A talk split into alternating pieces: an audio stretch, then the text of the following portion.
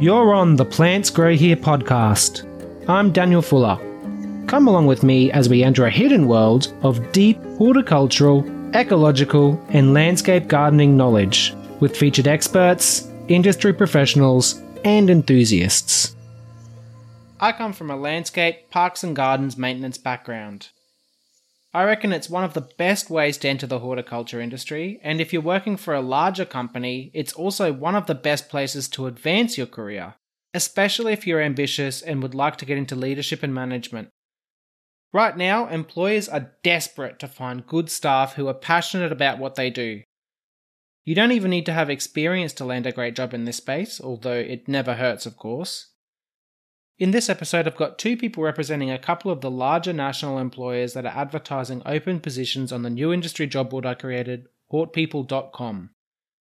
Troy Mansell is the CEO of GLG, or Green Life Group, and Heath Appleton is an operations manager with UMS, or Urban Maintenance Systems. In this episode, we're going to give you some parks, gardens, and landscape maintenance career advice. So welcome to the show, Troy. Can you tell us a little bit about the sort of work that you do and the people that your organisation help? Like, what sort of value does GLG bring to the community? Yes, so thanks, Daniel. Thanks for the invite. So Green Life Group are a grounds maintenance provider. So we do a number of other services as well, but on a smaller scale, but largely in the market, that's what we're known for. So primarily our client base is local government. And we do have a little bit of sort of utility customers as well and some aged care customers and a few sectors like that. But again, yeah, largely the local government sector. So I guess from that perspective, we're servicing the end client, if you like, which is the resident. So they're the people that we're trying to keep the most happy, the people that use the parks and gardens and walkways and open spaces that we tend to. So that's I guess in a nutshell our focus. Great, fantastic. And Heath, tell me about you guys. What does UMS do? Like, I guess you're also a similarly large company like GLG. You know, you're national. You're all over the country. What do you guys do? Who do you serve? So similar to what Troy discussed, our paths cross more often than not. We operate in similar spaces, local government, state government contracts. Our customers we see are in our local government space are the community. These people use these parks and open space areas, you know, more often than not, especially over the last couple of years, which, you know, all open space maintenance contracts and contractors would have experienced, you know, a higher detail in there. So we really value bringing the best service possible to the open space environments that we work in. Mm-hmm. So it sounds like, yes, your client is technically council, but really the people who you serve are the community, both of you. Yeah, I mean, ratepayers pay the council that pay us. So, we look at... the client is our point of contact, but the community are our client. Yeah, that's it. That's spot on, Heath. So the contract is with local government, but as they will tell us often, you know, they're the custodian of the ratepayers' money. So the decisions they make, or the directions they give, or the expectations they have on us are largely the expectations of their ratepayers, of their community. So. Yeah, our goal is, and this is, I guess, where it comes down to how we impart values on our staff is it's about the people using the parks and how they feel about using those parks. So we try to work hard on creating a nice user experience for those people because they're ultimately the ones that are either happy with or not happy with the work that we do. Yeah, I think that's a wonderful outlook as well. So... Troy, I was team leader for GLG there for a while, and one of the things I used to tell people was that what we do every day actually really matters. So the people who turn up, you know, the families that are there with their picnic, they pull out their picnic rug, they sit down. None of that's possible without the people that turn up on the mower. And You know, you wouldn't think that sometimes, given the look that the picnickers give you when you come up on the ride-on mower and, you know, working a couple hundred meters away from them, because they think you're just there to annoy them. But really what we're there to do is to create these beautiful spaces for people to actually enjoy, because people go to work and then they come home, and on the weekends they need somewhere to recreate. Yes, yep, spot on. What are some of the things you think staff members want out of a parks and gardens role? It's a very good question. Especially now with how hard it is to attract anyone in any industry, but especially our industry at the moment. I think it's, you know, in past it's sort of been frowned upon a little bit that, you know, you just get out there and you jump on a mower or you pull a weed or something like that. But, you know, I think people entering the open space environment. I know when I joined your message nearly 15 years ago that I wanted it back then as, you know, an opportunity to progress in the company. That's what I was looking for. And I think a lot of the people now, work-life balance, you know, the hours that we work, you know, most of the companies start at 7 a.m. or a touch earlier and finish at 3 o'clock. So it allows people with families and growing families these days to, you know, do the school pickup and etc. and still have a life outside of work as well. You know, working outside is great. It's not so great when it's 40 degrees or pouring with rain and it's 5 degrees, but everything in between seems to be okay. So I think that's what attracts a lot of people to working in the open space environment. You get to see, you know, visualize what you've created or maintained at the end.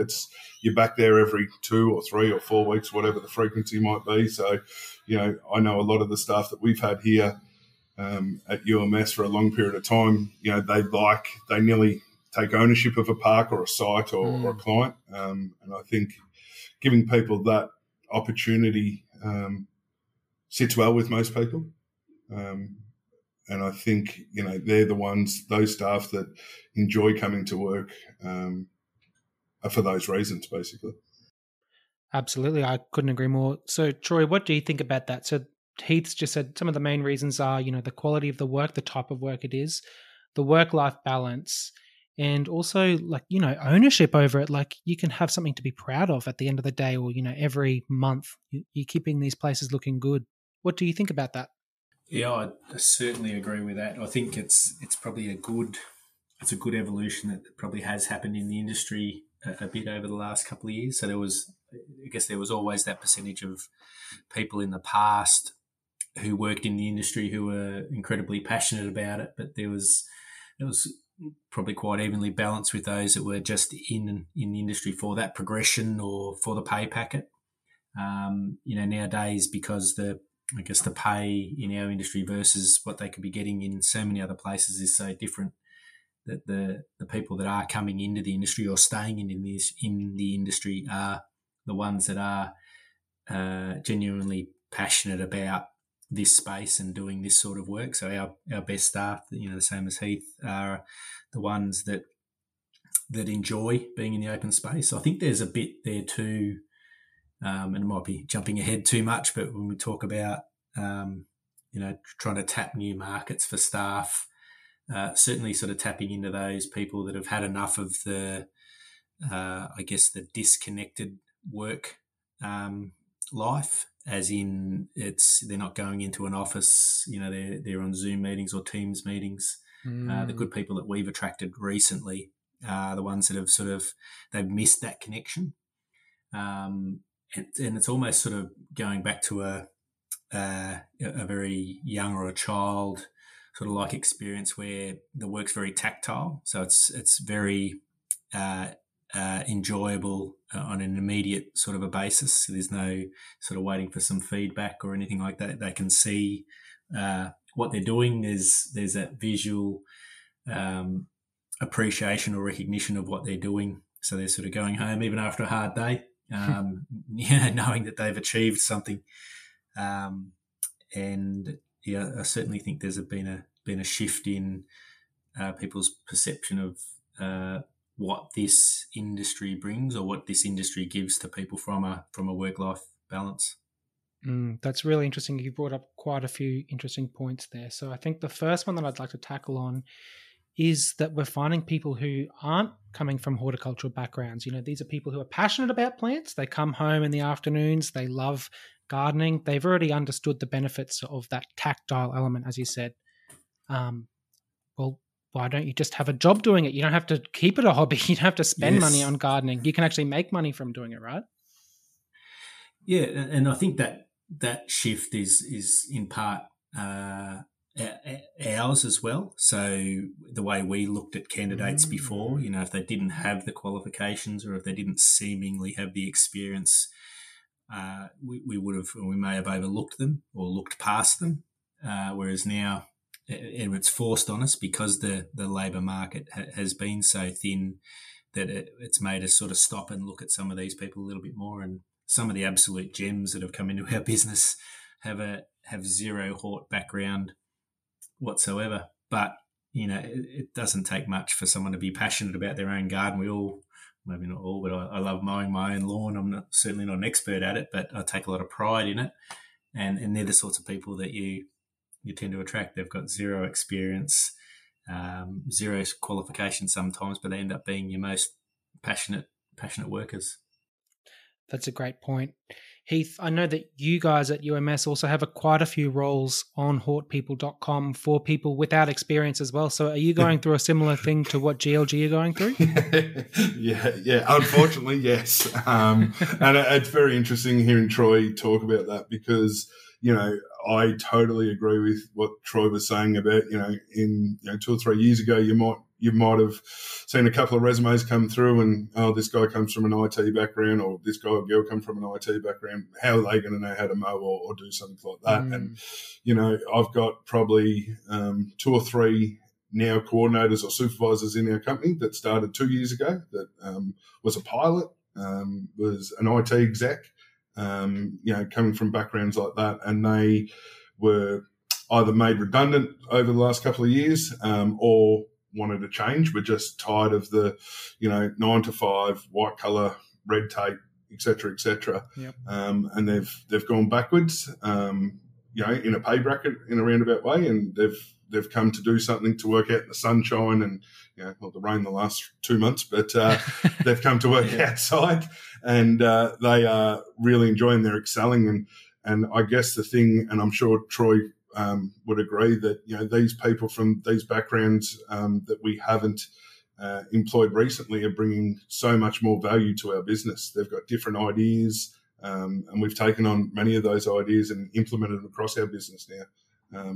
So a lot of people talk about how hard the last couple of years are, but, there's also a lot of positives out of it. And we're talking about one right now, that we've opened our minds to employing, training people that, we might not have 2 or 3 years ago. I hope there are people listening right now who listen to this podcast who aren't in gardening. So the only reason why you would listen to a podcast like this is because you love it. So here we have two of the biggest employers in the space in the country literally telling you we need workers of all kinds, whether you're from the IT background, whether you're from an admin background, whatever. We actually need you in this industry. So I think that's fantastic, and that is definitely the message I'd like to be spreading. I'd like to ask another question now. Let's start with you, Troy. Do you think that parks and gardens workers are underappreciated in the community or adequately appreciated within the community? Oh, I think that's a tough one. I think generally they would be underappreciated. I think it's one of those roles where if the parks and gardens are looking good, then that's an expectation. And so when they're not, then it hits the radar. But that wouldn't be probably fair to say, because there's certainly a percentage of our client base, and let's say call them the residents, who have a real appreciation for what we do, and there is a lot of positivity out there sometimes of people saying thank you and showing that.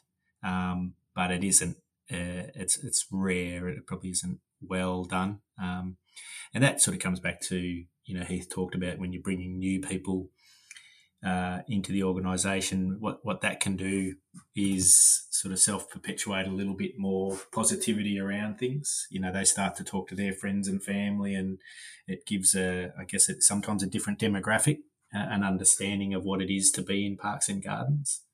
And so I think I think the one good thing that has come out of that with these different people from different industries coming into it, it's almost like a cross. It's like when a rapper and Mariah Carey get together and sort of sing a song, you sort of bring two market bases together. So it's working well for us. You know, some of the people we're attracting now, we're attracting through people that have come in from completely different industries, and all of a sudden you have a few more sort of come from that space. So yeah, it's working well. Absolutely. Heath, what do you reckon? Adequately or inadequately appreciated within the community are parks and gardens workers? Depends what day it is, Daniel. You know, I don't want to keep harping on the last couple of years, but if you think about the last 5-10 years, you know, people's houses, everyone had a backyard 10 years ago. So was there as many parks being constructed or required in open space environment? Probably not. Now, because people's houses are so small and, you know, these developments, you don't have much of a backyard. So if you've got a couple of kids or, you know, you want to stretch your legs, people are using parks more. And, you know, as Troy would know, there's parks popping up in all municipalities, you know, every week nearly. So I think people are using parks more. I think especially when the world was told we're not allowed outside, except for, you know, whatever it was, 1 or 2 hours a day, everyone was on a walking track. Everyone was at a park because we were told we weren't allowed to go. So then we all use these parks. You know, I found a walking track at the back of my house that I didn't even know that was there. And I lived there for three years before COVID. So we started using that. And, you know, I think, you know, to echo on what Troy was saying, that a lot of people expect parks to be maintained within a, you know, like the botanical gardens sometimes. Some people do expect that. But I think and I honestly believe that more people are slowly respecting open space workers or the people in the industry. Slowly but surely. We're getting there.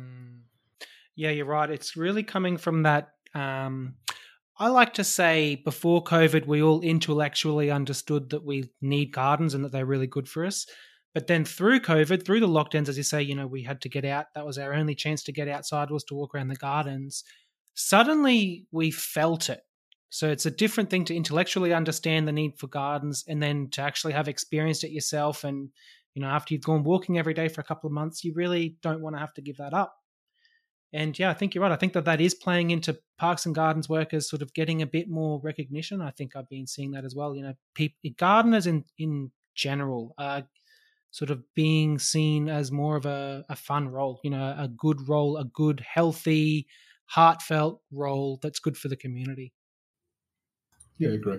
Yeah, I think that was, you said a point there, which I think was a good point in expanding on it. I think by having some of that freedom taken away, it then made, when we were able to get back outside again, it made that so much more valuable and I guess so much more front of mind of the spaces that you're actually going into, finding those walking tracks out the back of your house and those sorts of things. So COVID didn't do a whole lot of good things, but I think for our industry, I think it certainly did a lot of at least raising that awareness of just how important the open spaces are.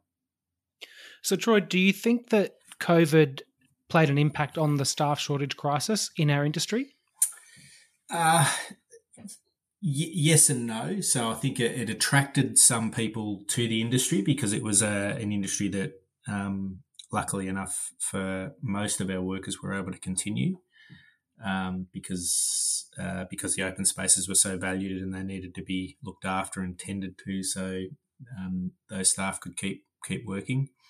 The bit that probably that there was a negative towards it was because there was a lot of obviously government benefits at the time too, and in our industry being low paid, it did attract, you know, some people. It did become a little bit easier for them to sort of stay home on those benefits as opposed to coming to work. So probably if anything, it really just maybe weeded out those that weren't probably as passionate about the industry as what we need. What do you reckon, Heath? Would you agree? Yeah, totally agree with that one. We experienced very similar to experiences of what Troy was just discussing then. So, it has probably weeded out the people that weren't so passionate about it. But I also think a lot of people took advantage of that period of time, which, you know, makes it harder on everyone, you know, not just, you know, the likes of Troy and myself, but, you know, the workmates in there with people, you know, not at work, and, you know, their families were sick, and, you know, there was a lot. It wasn't a fun time. It wasn't a fun time for any industry, but especially ours. And I guess the only benefit to that is, you know, majority of our clients allowed us to work, you know, because, you know, we're essential. And I think that got a lot of people through it as well. You know, we were the lucky ones that could get out of the house for 8 hours a day and go to work. So I think that also was a bit of a positive through the negative last couple of years. Mm, totally. So do you think that, like, I think it's so interesting the point that you've made there about the government benefits. So we have this staff shortage crisis. I talk with lots of people. People only have ideas. No one has a concrete reason why it is. And one of the most concrete things that people have been telling me is that we don't have the overseas workers. But I'm just not sure that that's the reason for this staff shortage crisis. What do you think, Heath? I think Troy touched on it before. It's a low-paying industry, and when this all started 12, 18 months ago was when it really sort of, you know, I started noticing it a lot with a lack of staff, or lack of applicants actually, let alone staff. But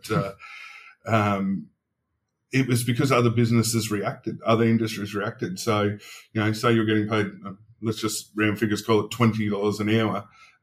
As a cabinet maker, well, all of a sudden they paid $30 an hour for a labourer. And let's say Open Space was paying $22 an hour, you know, people jumped for money. You know, I remember seeing, you know, bar and wait staff for $50 an hour. You can't compete with that. We just can't compete with that. Don't know about Troy, but I know UMS can't compete with that. So, you know, people were leaving for money, you know, a lot of construction projects going on.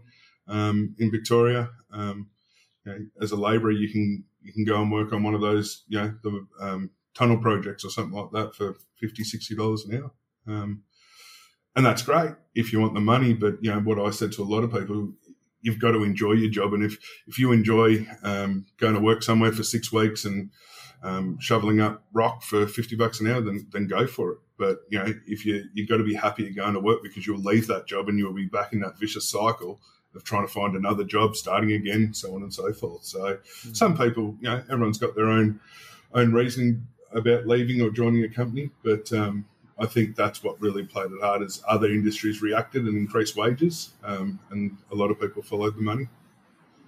What do you reckon, Troy? Yeah, no, I agree with that. I think in terms of the point you made at the start about the overseas workers, it's just I guess a compression thing, which links into what Heath was saying, because they're not in doing those itinerant type jobs that would typically be done. So they're not necessarily workers who would have come in and come straight into the horticultural industry, but they would have gone into other industries. And because they're not there fulfilling those jobs, we are losing staff to those industries or those spaces, because they are paying more money just to get people to come and work. So, look, it's a tricky one, because it's a great thing for the individual and it's a great thing for the worker, because a strong labour market, low unemployment is a phenomenal thing for individuals. But obviously, from a business perspective, it does make it very tough. Mm. And Troy, what would you say if someone's listening right now and they're thinking, well, why don't you just raise wages then? I'm glad he asked you that one, Troy. Yes, yeah, it's a pretty easy one to answer, but a tough one to answer as well. Look, it's a full circle thing, you know. If we pay more money, then we charge. Let's talk about local government. Then we charge local government more, and then local government charge more rates, and the ratepayers pay more rates. So they then need to earn more money by asking us for more money to do the same job. So it's just one of those cyclical things that just essentially creates inflation. So I think it's the way the industry is going to be for some time now, until the labour market settles down a little bit and inflation settles down a little bit. So yes, it's a bit of a cycle that we're stuck in, I think. Mm. So Heath, I'm sorry, I'm not going to let you get away without a tricky question.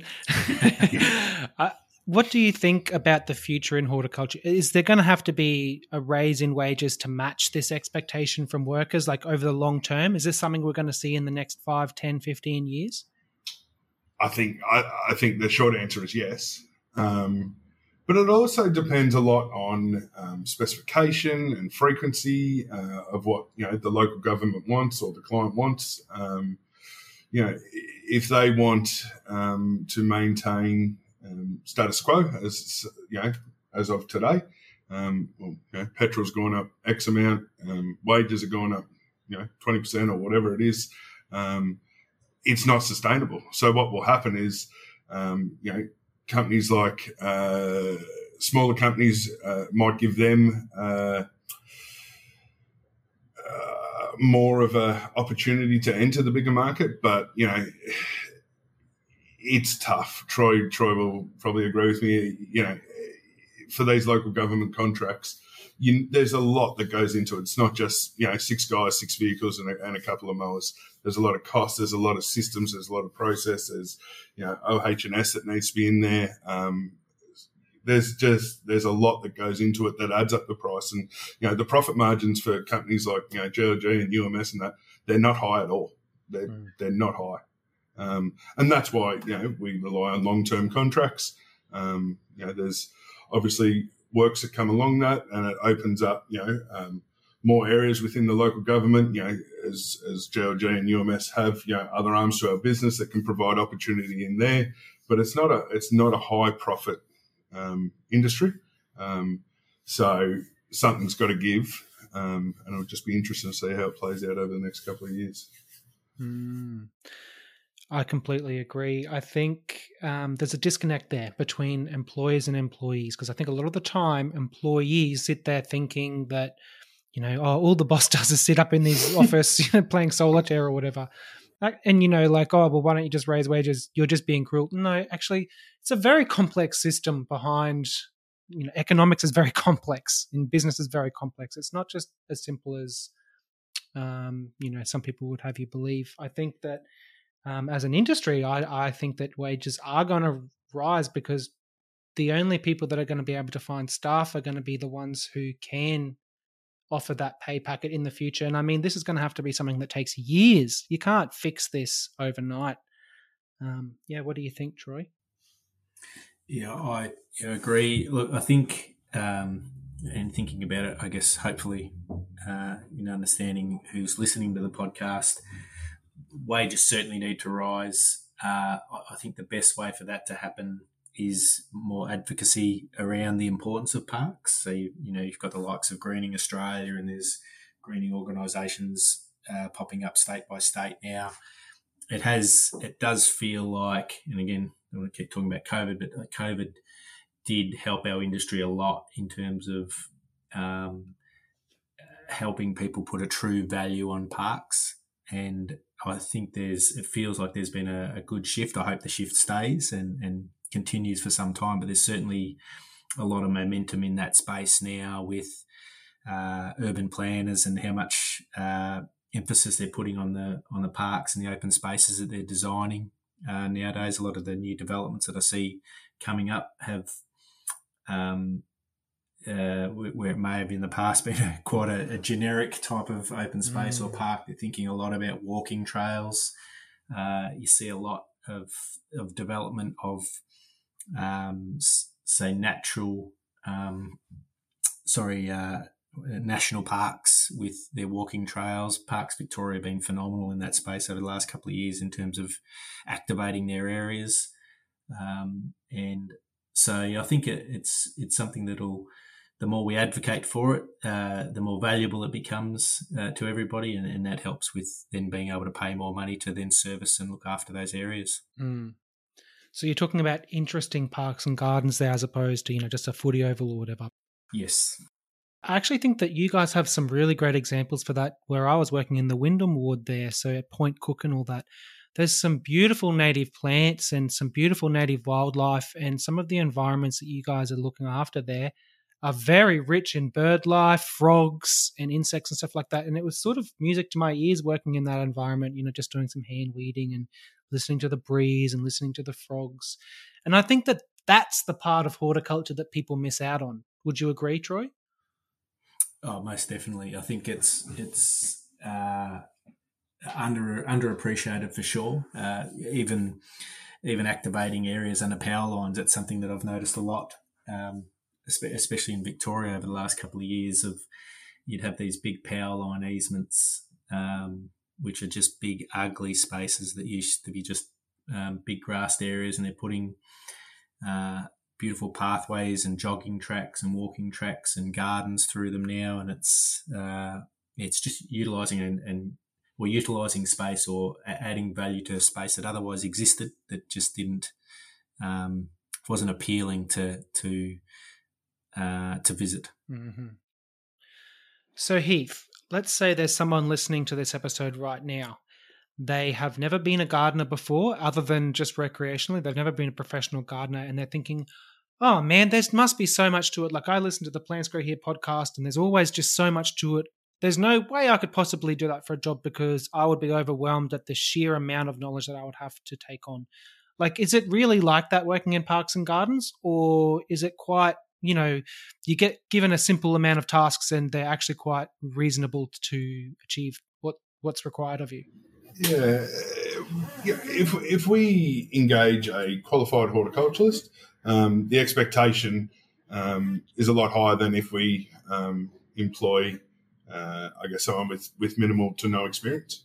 My advice is, you know, if people are willing to listen, all companies have great people, and you know, I'd be astonished if people were thrown in the deep end and said, Frank, go and do some horticulture at a park with Fred, and you both started yesterday.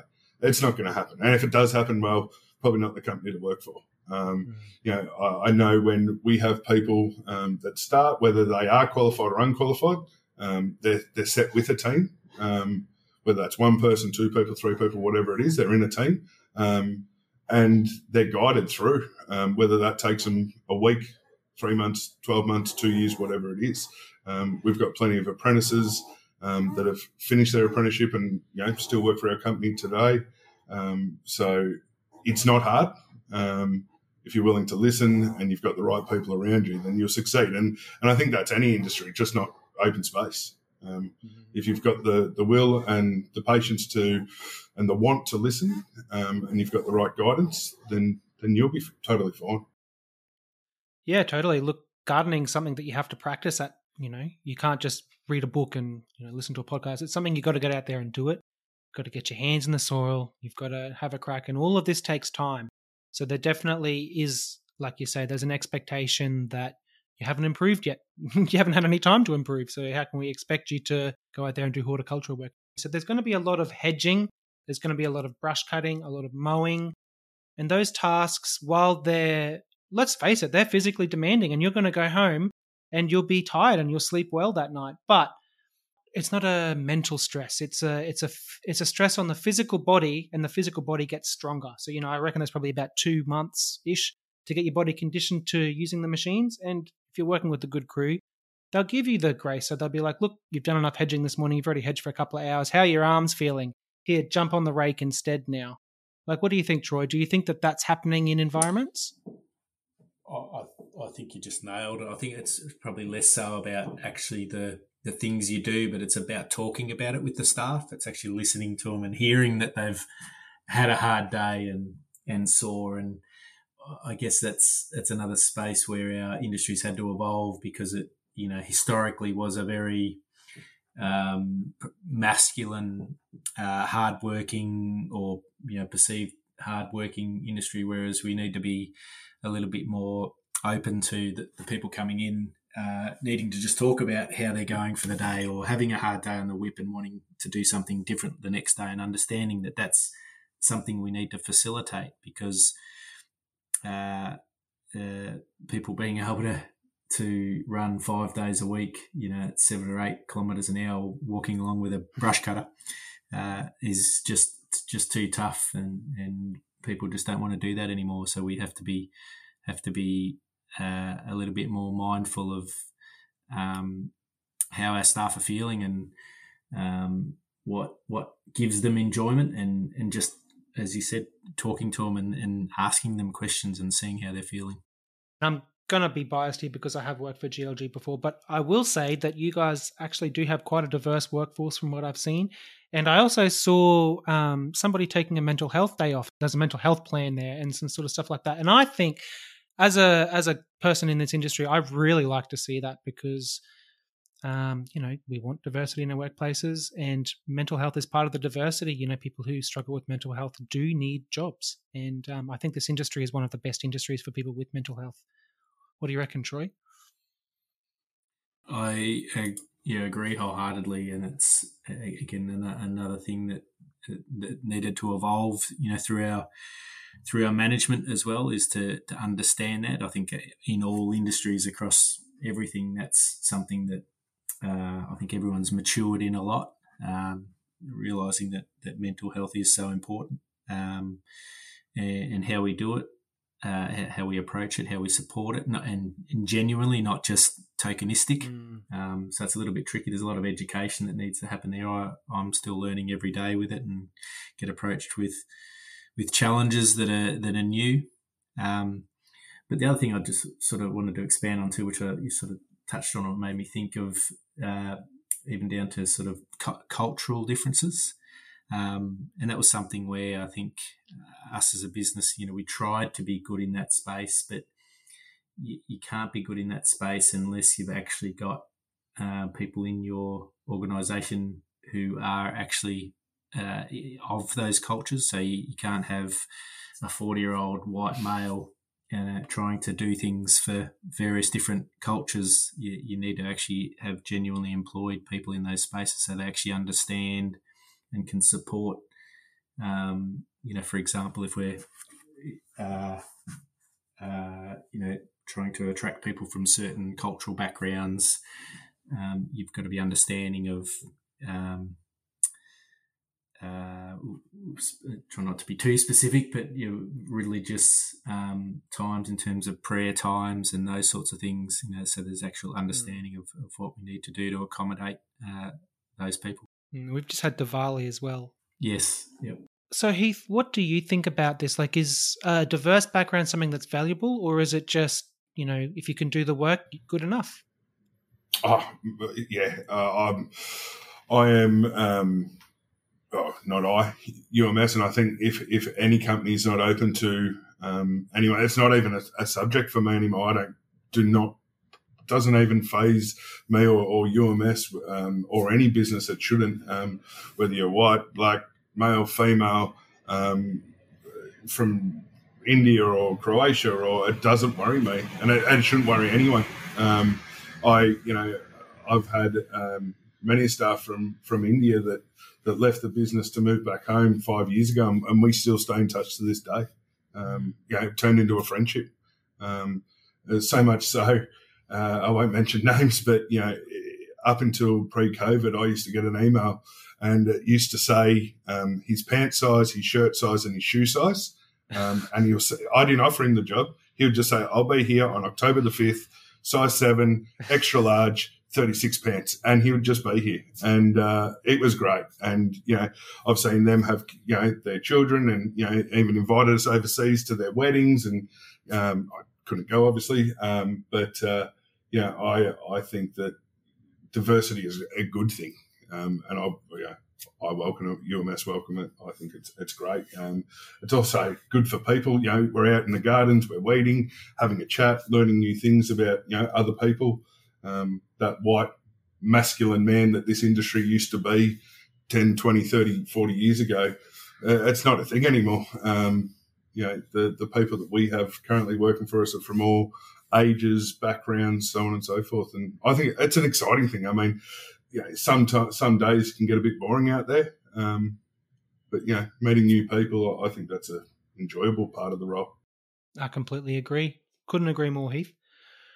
So I guess, you know, it was a bit unfair. I did give Troy and GLG a bit of a shout out for their Wyndham Ward, which I think was pretty cool. But I think you guys have got a pretty cool role in, like, one I really want to bring up that UMS have up on the job board right now. And that's the Formula One Grand Prix work that you're doing at Albert Park there. Like, how cool would it be to work there? It is cool. It's funny. I might apply for a job there if that's all right. I'm a bit jealous of that one as well. It's funny you talk about that, Daniel. Yesterday, UMS held a seminar at we've got a couple of them for applicants to come and learn about the Grand Prix, and you know, we sort of told them what's involved, and you know, when we sort of went and asked the people that came, you know, why are you doing this? Like, what attracted you? And yeah, everyone said the Grand Prix. I mean, it's one of the biggest events in Australia. It's pretty exciting. It is tough down there. It's hard work, especially on, you know, 35-degree days with the heat coming off the asphalt. But it's fun. Like, it's very busy, but it's great to be part of. And then, you know, you watch it on TV, and, you know, we mowed that bit of lawn, and, you know, we did this and we did that, and, you know, you get a real sense of enjoyment. And ownership, and you're sort of proud from it. And because it's such a well-known event, I think that's what attracts a lot of people down there. And it's a tough few months down there, but it's very rewarding at the end. So what sort of tasks would somebody working on that site be performing? So there's it comes in stages, but there's a lot of you know, there's your mowing, there's your brush cutting, there's mulching. You turn a park into a racetrack, and, you know, not just any racetrack, you know, a Formula One racetrack. So, yeah, there's times throughout the build that, you know, you're mowing at night because you can't mow during the day. There is it's extremely busy. You know, there's all different, you know, many, many different businesses and companies down there setting up grandstands. You rock up the next day and, you know, pit straight's open, and then all of a sudden that road's closed and now it's a racetrack. It's exciting. Days go very quick down there. But predominantly, you know, you're mowing, you're brush cutting, you're edging, re-turfing, remulching, tasks like that. Mm. It's a massive site. It's huge. 5Ks around it. Is that right, the circumference? Yeah, roughly. Yeah, yeah, right. It's a big walk. It is a big walk, especially when you got to do the edges on the way back as well. So call that 10. As long as you can, I like it when you can do it one way and then come back to your ute again without fueling up. But that's probably too big. Yeah, probably might be a bit of driving up to the other side. Yeah. But look, I'd like to ask you, Troy. Like I did sort of in a roundabout way ask Heath, but I'd like to come back to you again, Heath, shortly. But Troy, what advice would you give to somebody who's entering our industry without any experience whatsoever? It's a very good question. I think just come in with an open mind and certainly be communicative. So don't be shy to ask questions. We're trying to be better at making sure we listen to and understand what it is that people have to bring to the industry. Don't write yourself off because, and we need to be better about how we advertise too, but don't write yourself off because you might not fit everything that the job advert has. You know, for example, we had a lady come in, she needed to support her husband 2 days a week. He was in sort of care the other three. So she could only offer sort of 3 days a week, and she didn't want to be too far from home. So we ended up just creating a little run around that area for her because she was just such a gem of a person. So, I think just give it a crack, ask lots of questions, put yourself in front of us because if we're smart and we're switched on, we'll see the value in what it is that you have to bring, and we'll do our best to sort of make that work. Mm. What about you, Heath? Any advice for someone new, some new blood getting into our industry? Yeah, very similar to Troy. Flexibility. People think 5 days a week is required. It's not. We've got plenty of people, similar to the lady that Troy was just talking about then.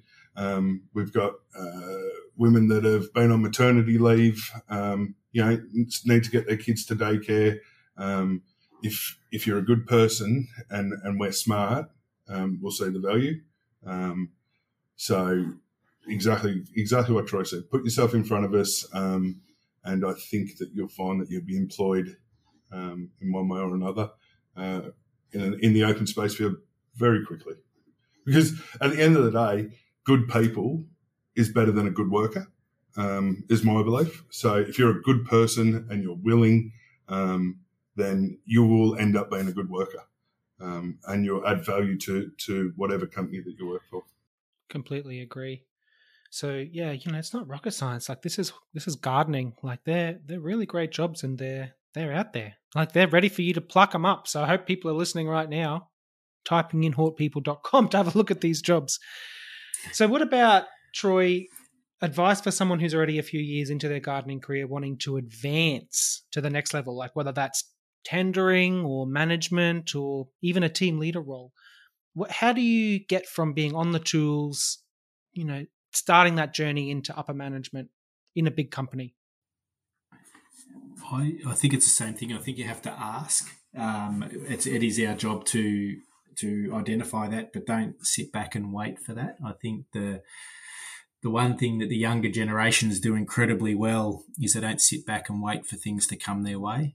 And I know, depending on who you talk to, especially when you maybe talk to a Gen X, they sit back and think, well, geez, look at them.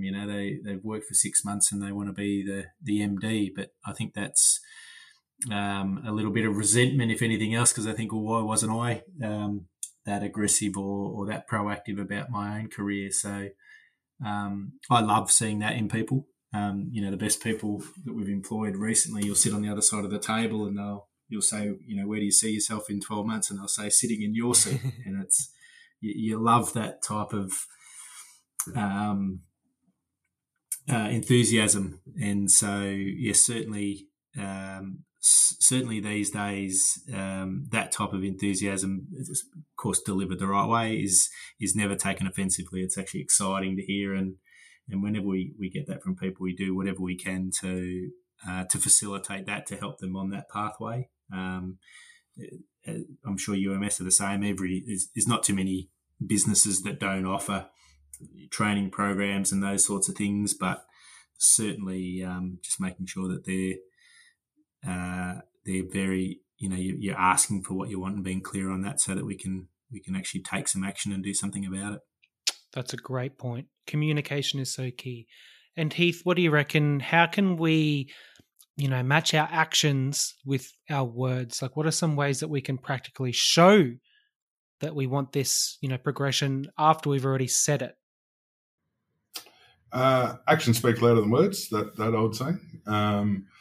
From my point of view, even myself, I started with UMS 15 years ago as a mowing operator, and I've worked my way through the company, probably in the right place at the right time a few of those times, but worked my way through.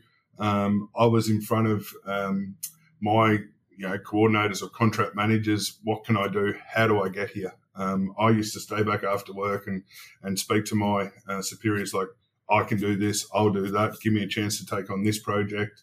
And they gave me that responsibility. I've got a couple of contract managers now that have been with the company for 7 and 10 years respectively. And one was a backpacker from Sweden that fell in love, got married, and 10 years later he's a contract manager. He was meant to be here for 2 weeks, and he's just worked his way up. And, to hear Troy say, the people that sit there and say, I want your job in 12 months. One of my contract managers said that to me 5 years, and he became a contract manager 3 months ago. So from my point of view, to see him come to the interview and say, I want your job, I'm like, mate, you can have it. Come and get it. Come and get it. It's exciting. It's exciting for managers and Troy alike. It's exciting for us to... I my goal is to make my job redundant, because that means I've done my job. That means that's given other people opportunity beneath me. And that's the exciting bit. That's the bit as managers, that you see these people come through, and, you can get down a bit on some days with, life and, work and all that. But then you see these eager, younger people. Not just younger, I'll touch on the older ones in a second, but the younger ones that are just crave it. So, communication and actions speak louder than words. Sometimes we can all say we want something, but, show me how you want that. What can you do? Put in some extra time, ask some questions, research some training that might benefit you that the company may provide, should provide. And I think the results will speak for themselves. Time is also one thing. You've got to give it a bit of time. There's a lot to learn. We all think that we know everything, and I make mistakes every day.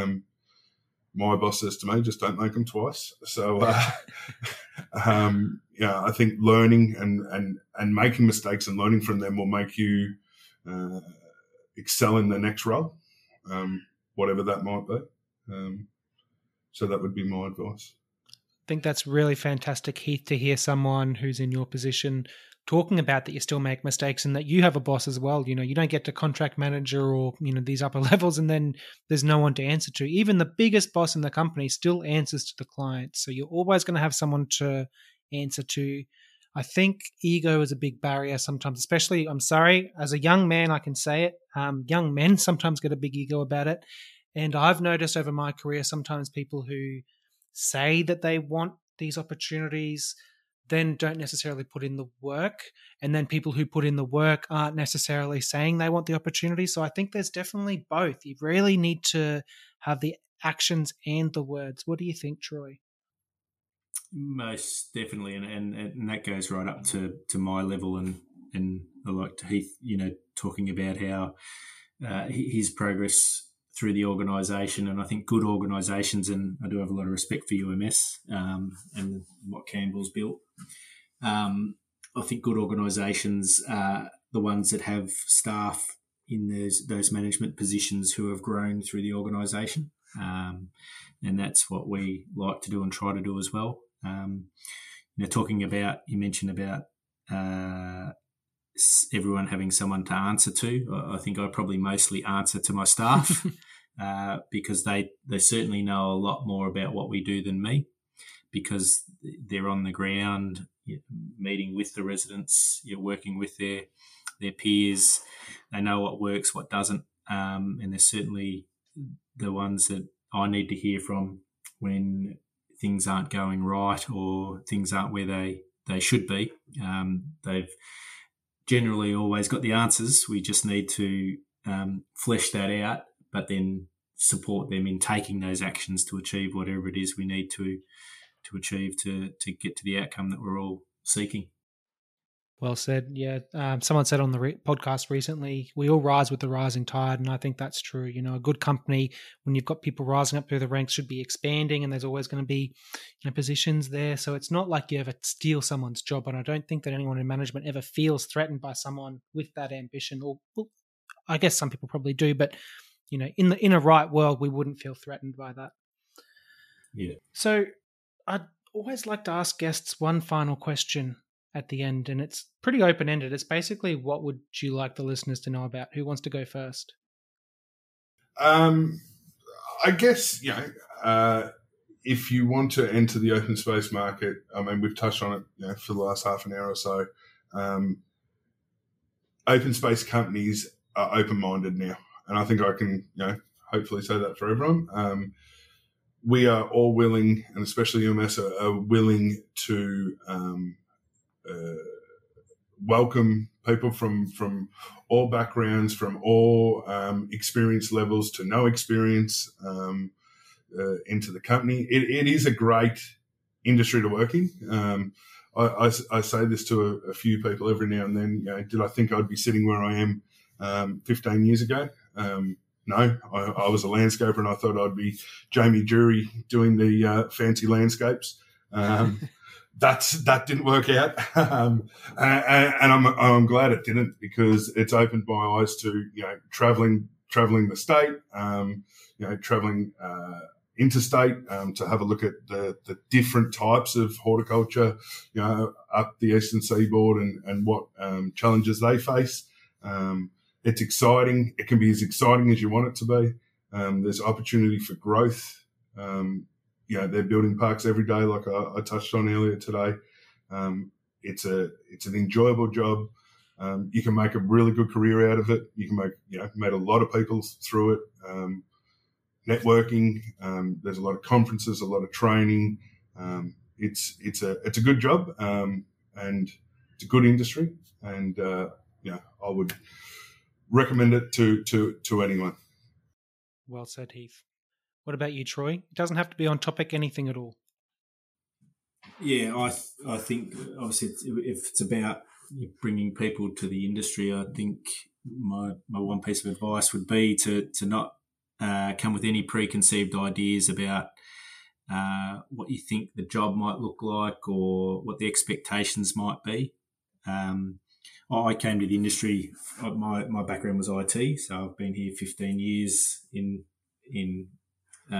this industry, in this business, and I guess when I came to it, I had a completely different perception of what it was all about, and it didn't take very long for me to realise that the industry, the people that are in it, are just salt of the earth.